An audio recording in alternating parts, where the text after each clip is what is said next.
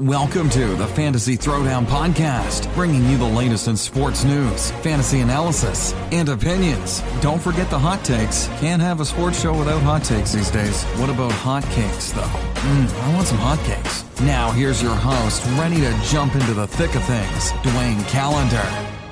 Good morning and welcome to the show, everyone. It is Championship Sunday in the NFL as we've got the AFC title game and the NFC title game, the Packers 49ers. We also have uh, to talk about the triumphant return of Conor McGregor. Uh, obviously, everything that's gone on with baseball, we're probably going to have to put a, a, pin on that for the time being, although uh, MLB looks like it is imploding in on itself, even as the Yankees. Uh, I mean, if you want to talk about as as powerful a great a week as for someone who didn't do anything, imagine the week you have as the New York Yankees. Both the Astros and Red Sox demonstrating to be known cheaters fire both their managers. Uh, you know, the Red Sox had already fired their GM, so uh, Dave Dombrowski couldn't get fired again. But I mean, Jeff Luhnow, uh, the Astros manager, uh, Astros GM, got fired. In addition to AJ Hinch, Joey Cora's gone. I mean, it's an absolute mess uh, up and down uh, the uh, sphere for baseball, and that's not even getting into the uh, Mike Trout HGH usage allegations. I mean, baseball's got a lot going on, so we're we're gonna put a, put a pin on that for now. Uh, let's get into it with, uh, let's talk a little bit of uh, UFC 246 last night with the return of the notorious Conor McGregor.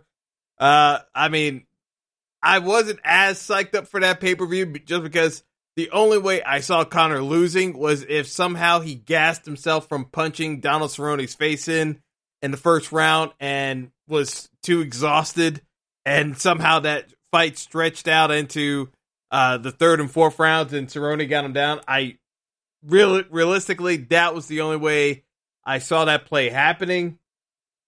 Either Conor finishes inside the distance, or Cerrone wins by a decision. Uh, that that was literally the only two outcomes I really saw out of that fight.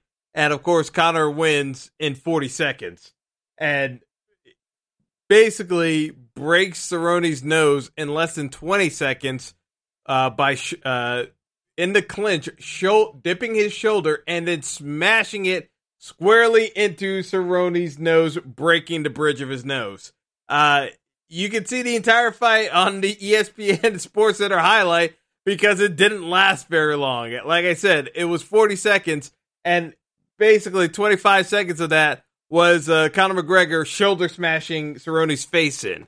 So uh, yeah, there, there's there's that entire fight uh, and not much else to say about it just because of how ridiculously short it was. Uh, after the fight, McGregor calls out not uh, Kamaru Usman, the current uh, welterweight champ at 170, not Jorge Masvidal, uh, the bad mother bleeper. You know what? Uh, I mean the, uh, I mean the, the winner of the BMF belt, uh, who is also a killer at 170, who's been calling out McGregor not Justin Gaethje, another uh, uh, big puncher in the uh, welterweight division. No, Conor McGregor calls out, and he didn't even do it by name. He called out Paul.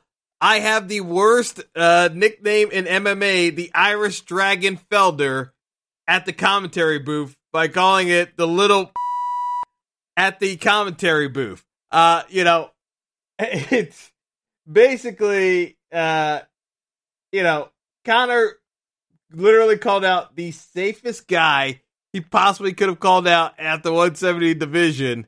I think that most of this is a setup for Conor and Dana to try one more uh, big money boxing payday with either Floyd or uh, Manny. I really don't think Conor's fighting in the UFC because why would he need to? He already had a dominant win he kept his name brand alive because there were people questioning after the Khabib fight is Conor completely done? No, Conor is a stylistic matchup for 98% of MMA fighters. There's just a couple of fighters that Conor doesn't really match up well against. the Diaz brothers for uh, uh, Nate Diaz for whatever reason does not match up well. Uh, is a bad matchup for Conor. I think Masvidal is a bad matchup for Conor. I think Gaethje is a god awful matchup for Conor. As much as Conor likes the brawl, Gaethje would just keep coming forward and try to uh, uh, punch his head off. And Usman, because of his wrestling ability, is a terrible matchup. Uh, in addition to Khabib, Colby Covington also terrible matchup. But these are the elite of the elite in MMA, which Conor is that. But from a stylistic matchup standpoint, these are the terrible matchups for Conor. So why would you take those fights when you can get a 10 times larger payday with boxing if you can somehow talk because uh, there's talk of uh, Floyd being interested in getting one more payday because hey, they made a ton of money last time around when they did the whole race baiting uh, shtick uh, throughout the previews of is MMA gonna take over boxing uh, nonsense uh, that was uh, going around uh, with hyping up that fight. Now, again, for those of you who don't remember my comments about that fight, uh, oh man, it's over a year now. That fight, uh, it's like it's, it's well over a year now. we're we're approaching the eighteen month period. But for those of you who ca- who don't remember my comments about that fight, literally it was Floyd carried him for multiple rounds. Conor still gassed, and then Floyd put him out of his misery, but not too badly, so as not to completely destroy Conor's value. Truth be told, Floyd did Conor more than a solid because he could have easily squashed Conor if he really wanted to. It's the reason why I don't think Conor really wants to fight Manny because Manny would go out of his way to beat the shit out of Conor. Uh, part of my French. Uh, basically, the bottom line is uh, you can actually foresee a scenario where Conor gets a rematch with Floyd, all under the pretense of making even more money. I, I mean, it's really that simple. He, you know, you can go th- through everything and still, this is just a money making operation. And I can't blame Conor. He's made a ton of money and he's built up a name brand for that very reason by being entertaining as hell. I, I, you know, what is, you know, there's nothing wrong with what he's actually been able to do from a marketing standpoint. Now, from a competitive standpoint, he's already been a champion at two separate divisions. There's not a whole lot left to prove at this point. So, yeah, it's time for Conor to make his money. He made his money with Floyd. He recklessly screwed it up by uh, attacking a tour bus in in the middle of New York. I, I I I still can't believe that Conor was actually that dumb to attack a tour bus in Manhattan with Khabib and a number of other fighters on it. But yeah, that cost him a lot of money in liability fees. So between the issues that he's had in Ireland and on stateside, yeah, he's got to make back some of that dough. So this is what he's going to do. He's going to use this win to springboard into getting a much larger payday. And that's just the way it's going to be. Um, you know, I can't see him fighting the UFC anytime soon. If he does fight in the UFC any, uh, anytime soon, it's because uh, Floyd is well and truly retired and they really don't want to go down the Manny Pacquiao route because uh, Manny gonna beat that ass. Manny gonna him up. Uh, so that's the way I look, look at it. In terms of anything else to take away from that pay per view, uh, not much. I mean, I already said a couple of. I mean, for the folks that talked to me offline, I, I told you Cowboys been done for a couple of years now the UFC basically uses Cowboy Cerrone as a way of pitching a fight that they know really doesn't sell, but Cowboy is so well beloved that people are going to watch anyway, just because they, you know, they, they, it's like an, uh, they cheer for the underdog story, but man, Cowboy's been done for a while. His chin's no good anymore. His body shuts down. He's a very easy target to hit. Any elite striker is going to put Cowboy down. And Conor proved once again why he's an elite striker. Uh, so that fight was not very hard to predict. It was just a matter of what uh, was Conor's conditioning. He came in excellent shape and he took care of business. It's as simple as that. So, uh, without much further ado, let's get into the NFL action uh, because we've got two big games coming on. Uh, first up, we got the Chiefs playing uh, playing host to the Titans, and truth be told, this is a very dangerous matchup for the Chiefs. Everyone is talking up the Andy Reid story of could this be Andy Reid's best chance of winning a Super Bowl? Yes, because Patrick Mahomes, without question, is the best uh, quarterback he's ever had. So, yeah, it goes without saying uh, that, uh, you know, Mahomes could easily win Andy Reid a Super Bowl. It, I mean, anyone that has doubts about that, I don't know what you've been watching. Uh, Patrick Mahomes uh, is without question the best quarterback in the league. It's not close. It really isn't close. From a talent perspective, yes, Lamar uh, Lamar Jackson is the NFL MVP because of how well he's played this year. But if we're being honest with ourselves, the best quarterback is Mahomes. From athleticism, throwing ability, he's the best QB. It it starts with him, and I still think it's probably Deshaun number two. Although I know folks are, are gonna be uh, thinking it's Brady. I'm I'm not I'm not gonna knock on Tom Brady whatsoever because uh, you know as much as the Pats struggled this year, I'm still not going to put it squarely on Brady's shoulders as to why the Pats struggled. I still think Brady's a top 10 QB. You still have Aaron Rodgers. Again, uh, Rodgers, different offense this year, different responsibilities.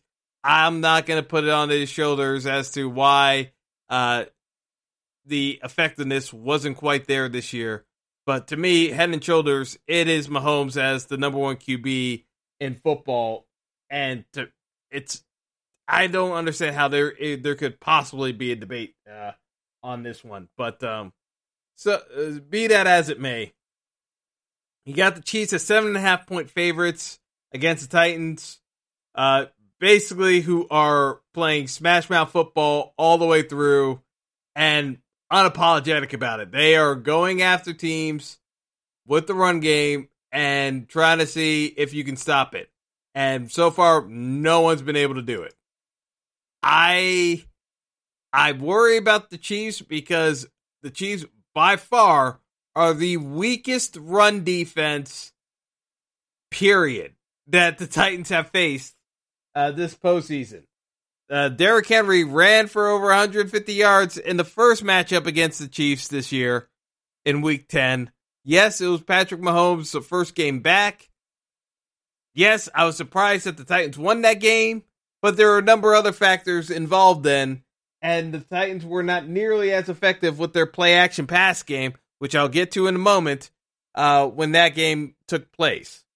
So, from a statistical model, uh, offensively speaking, uh, it, it, and it it depends. Uh, from an efficiency standpoint, Tennessee is actually the number one, uh, they're the number two offense according to Pro Football Focus, uh, compared to the Chiefs at number eleven. Now, again, this is based off of Pro Football Focus. If you go by uh, DVOA, uh, uh, uh, defensive value adjusted average, uh, the Chiefs uh, would be the number two offense, and Titans would be around number eleven. It like the different uh, statistical analyses done. Uh, it depends on the model, so it depends on what you're looking for, uh, particular of how that model is graded out. Me personally, yes, the Chiefs are the better offense, but from an efficiency standpoint and game script standpoint, I kind of lean more towards the Titans in this one. Now, a couple of factors here. Again, the Titans' offensive line completely healthy. Chiefs' weakest run defense the Titans have faced this postseason. Because the Ravens had a better run defense than the Chiefs. Didn't matter. The Pats had a better run defense than the Chiefs, far and away better than the Ravens and the Chiefs. Didn't matter. Uh, they still ran it up and down on the Pats. So I expect Derrick Henry, unless his body is too tired, and I can't really see him uh, tapping out. I, I think he's going to go full tilt. I don't see a scenario where the Chiefs all, uh, Chiefs defense can actually stop uh, Tennessee's offense from doing what they want. Because the part of the problem that I see happening with the Chiefs is they're going to try to load the box. They're going to play one safety up top and bring everybody down into the box. The problem with that is you're relying on your corners to play one on one against AJ Brown, and my fear of AJ Brown matching up uh, against the the Chiefs uh, corners is that AJ Brown can get loose, and if he gets in the open field, he's gone because that's probably a, a a, a cross over the middle that gets sprung for a deep uh, running pass play all the way down the field. I think AJ Brown could easily top 100 yards. It wouldn't shock me. And I say this fully knowing that Ryan Tannehill threw for 72 and 88 yards the first two games of this postseason. I'll say this again. Ryan Tannehill threw for 72 yards and 88 yards. He has he, he still has yet to throw for over 200 yards this postseason. That's how ridiculous the Titans' run game has been. Is that Ryan Tannehill still has not actually had to throw the ball that much down the field. Yes, a couple of uh, big plays here and there, but other than that, they've been very well contained. The problem is, I think the Chiefs, by trying to oversell to stop Derrick Henry, I think Henry still goes off, and I think uh, Ryan Tannehill throws for over 200 yards today. That's that's a problem. Because if the Titans are able to uh, throw for over 200 yards and Derrick Henry still gets uh, a buck 40 on the ground, I'm not sure how the Chiefs actually win this game. I'm going to keep faith that Patrick Mahomes rises to the occasion and finds a way through, but I don't expect anything from the Chiefs defense to actually slow down the Titans today. I think the Titans easily uh, score more than 24 points today. The uh, the over under line on the Titans offense is at 23. I got the uh, I basically have the Titans as as scoring anywhere from 27 to 30 points today. That means the Chiefs have got to score uh, at least uh, 31 points from my uh, from where I have it pegged because I don't see a whole lot of scenarios where the Titans are going to be able to be slowed down. I because the Chiefs are not good at stopping the run and they're going to have to stack the box. So unless Ryan Tannehill struggles throwing the ball down the field, which he hasn't been this entire second half of the year, the, the Titans' efficiency throwing the football is why they are so ranked uh, ranked so high on Pro Football Focus is because their play action pass has been the deadliest in the NFL the second half of the season. That's been the that's been the crux of the problem with matching up against the Titans. New England ran up against that where New England was trying to do a couple of things to slow down Derrick Henry, but kept getting her uh, getting uh, caught up with the passing game. So then they started saying, "Okay, we're gonna have to respect the passing game," and then Derrick Henry just kept smashing them in the mouth. Baltimore, once they got burned by a couple of deep pass plays, they started turtling up and saying, "Okay, we're we're, we're just gonna let allow Derrick Henry to run downfield." It's gonna be a very tricky situation where the Chiefs are going to I think they're going to keep stacking that box and just saying Ryan Tannehill's going to throw for over 200, uh, 200 yards to beat us today. And I think he can do it. That That's what has me concerned about the Chiefs today. Now, ultimately, what does this all mean? Do I think the Chiefs win this game? Yes. Do I think the Chiefs can cover a seven or seven and a half point spread? Not exactly. I think the Titans will still cover the point spread. I think the Chiefs win it close.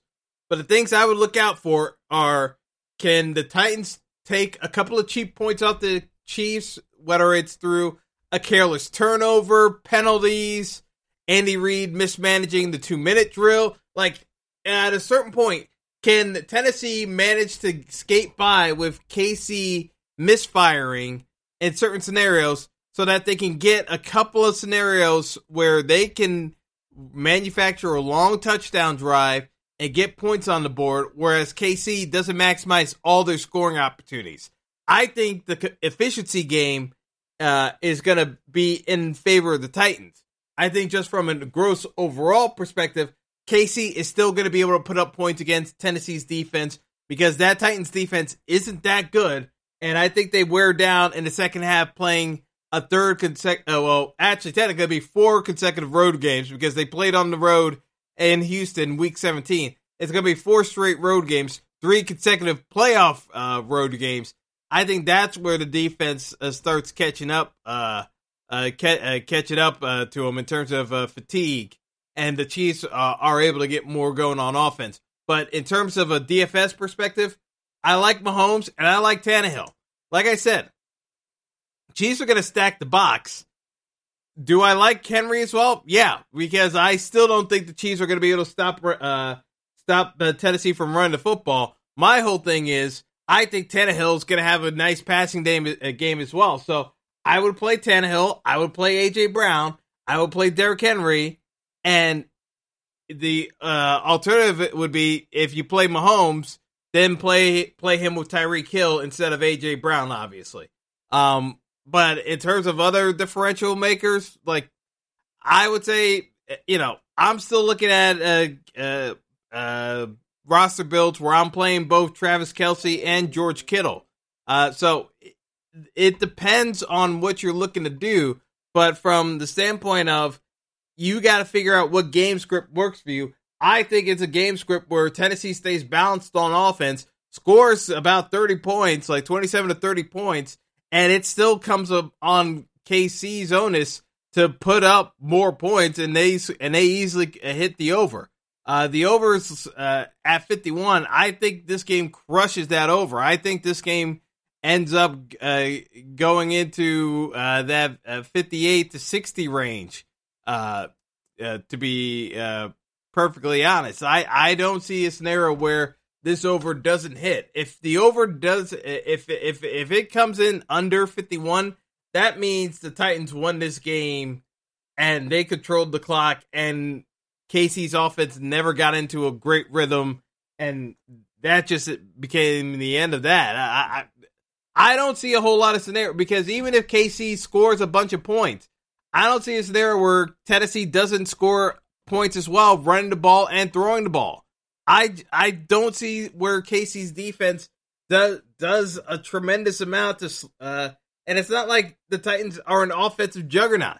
It's just that they're going to be able to put together drives where they're able to run the ball and throw the ball and have balance. I, I don't see where KC's going to disrupt them a tremendous amount. Now, KC can oversell and try to do everything possible to stop Derrick Henry but I still think Derrick Henry runs for uh, uh, at least a, a, buck forty and a touchdown. I I I don't see a scenario where Derrick Henry doesn't have a good productive day, so I got to play Derrick Henry today, even though he's going to be chalk as hell. Uh, and from a fantasy perspective, I don't see a scenario where I can fade him. When even when I faded him against worse rushing, uh, I mean against better rushing defenses, and he still crushed them how can I then say he's not going to crush the worst rush defense he's faced this postseason? I, I just can't do it. So, uh, yeah, I, am I'm, I'm going to be taking the I, am going to be taking the uh, the Chiefs to win outright, but from a spread perspective, I'm taking the Titans, and uh, I'm going to be game stacking uh, most of this game. That's just the way I see it. I, I don't I don't see a whole lot of scenarios uh, of this game going any other direction. Moving on to our NFC Championship game, where we've got the Packers traveling to San Francisco to play the 49ers uh, in the late game. That's uh, kicking off around 640. Uh, here's the thing. San Francisco's just flat out better than Green Bay. I, I, will just say uh, plain. Uh, the Packers have a good defense. San Francisco has a better defense. Packers have an okay offense. Uh, I mean, I wouldn't say that they're great. Uh, they're they're they're definitely am- amongst the. I think they're ranked overall twelfth uh, by uh, Pro Football Focus uh, in terms of uh, overall offense. Uh, but you know, if I'm being honest, it, the the problem I have again is the fact that you know, oh, they're, they're ranked eighth in overall offense by Pro Football Focus. The 49ers are fifth. Even from a defensive standpoint, the 49ers are second. The Packers are not like the the 49ers are a flat out better team. There's no if, ands, or buts about it. And the only question where you've got a decisive advantage is the fact that you've got Davante Adams at wide receiver for the Packers, and you got Aaron Rodgers at quarterback. Those are the advantages the Packers have. The problem is Richard Sherman is still Richard Sherman. At a certain point, while I know the Packers are going to do everything they can to keep Davante Adams away from Richard Sherman, at a certain point, Richard Sherman is going to go to Robert Saleh, the defensive coordinator, and say, I want the assignment against Davante Adams. Let me roll over to his side of the field. If Davante Adams does anything remotely active on offense, I, I just think that it, it it's going to come down to a case of sooner or later the 49ers are going to make adjustments if Davante Adams starts going off a bit. Because I don't think the uh, the Packers can run against uh, this defensive line against the 49ers. It didn't happen when they traveled out to San Fran earlier this year. I don't see a whole lot changing this go round. You know, unless the 49ers come into this game thinking they, that they've got the Super Bowl ticket already punched, I don't see a scenario where uh, they don't shut down the Packers offense yet again. Because what they the Packers want to do is uh, is uh, uh, is run the football and play action. I just think that as far as it goes, this just turns into a scenario where uh, they can they can easily shut down the Packers offense. I, I don't I don't see a whole lot of pathways to victory for the Packers here unless they force turnovers on defense and give Aaron Rodgers a short field to work with. They need scenarios where Jimmy G is turning the football over, or they could force some fumbles from either Mostert or Coleman. They need they need uh, some adversity to happen. Uh, they they need adversity to happen to uh, uh, the 49ers in, or, in order to uh, make something happen. That that's what it comes down to. And you know, as far as I can see, you know, they they really need uh they really need uh something to break in their favor. So that's why this matchup to me, I think it's fairly straightforward. Uh, you know, as it as it goes down, it's like I think it's fairly straightforward. The 49ers are an eight point favorite, seven and a half in some markets. Uh, but, you know, I don't see a scenario where the 49ers don't cover this. Because the, the problem is, is that at a 46 and a half line, you're telling me that I got to get the Packers to 20 points. I'm not really seeing a whole lot of success for the Packers to get there.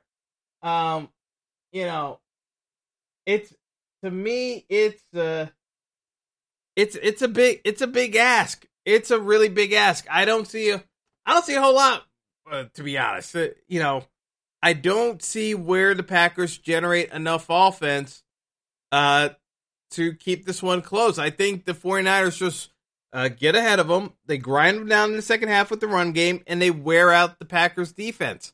I see this playing out very similar to the first game in the regular season. I, I just can't see where the Packers get much of leverage here outside of the 49ers making turnovers and are being careless with the football. So from my perspective, uh, you know, if you're looking at this from a DFS perspective, the play here would be play.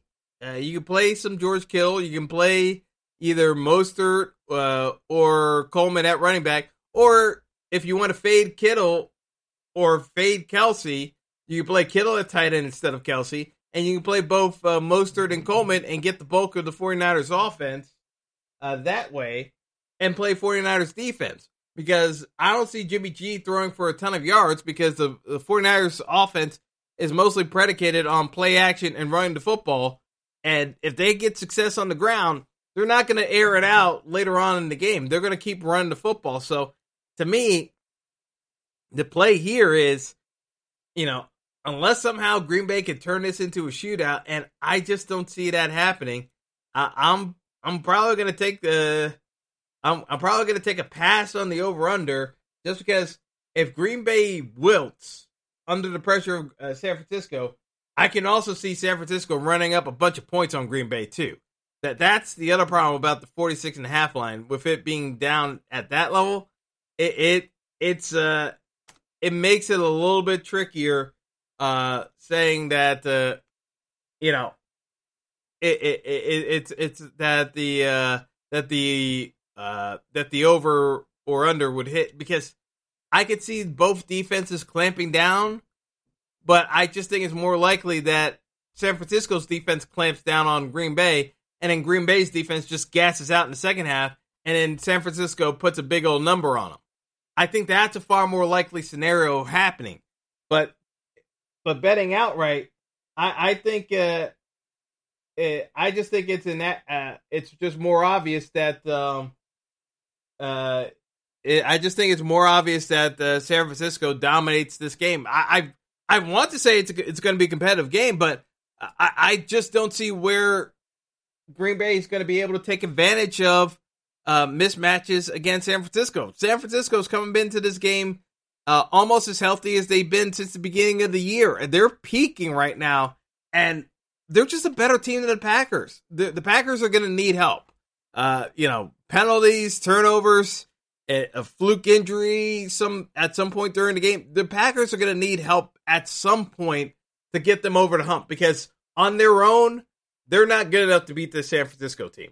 Flat out. They uh, I would even say Tennessee has a better chance of beating San Francisco than Green Bay does, even though the Packers went 13 and 3 this year.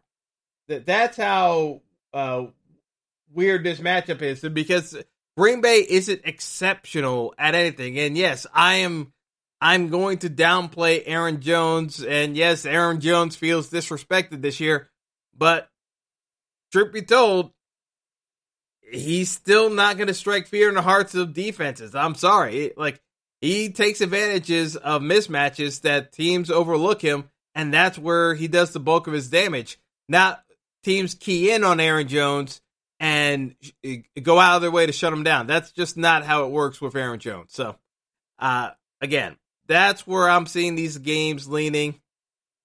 So, I'm taking the 49ers money line. I would take 49ers with the spread uh, and laying the points. I would uh, I would uh, stay away from the over just because I can see the 49ers blowing out the Packers.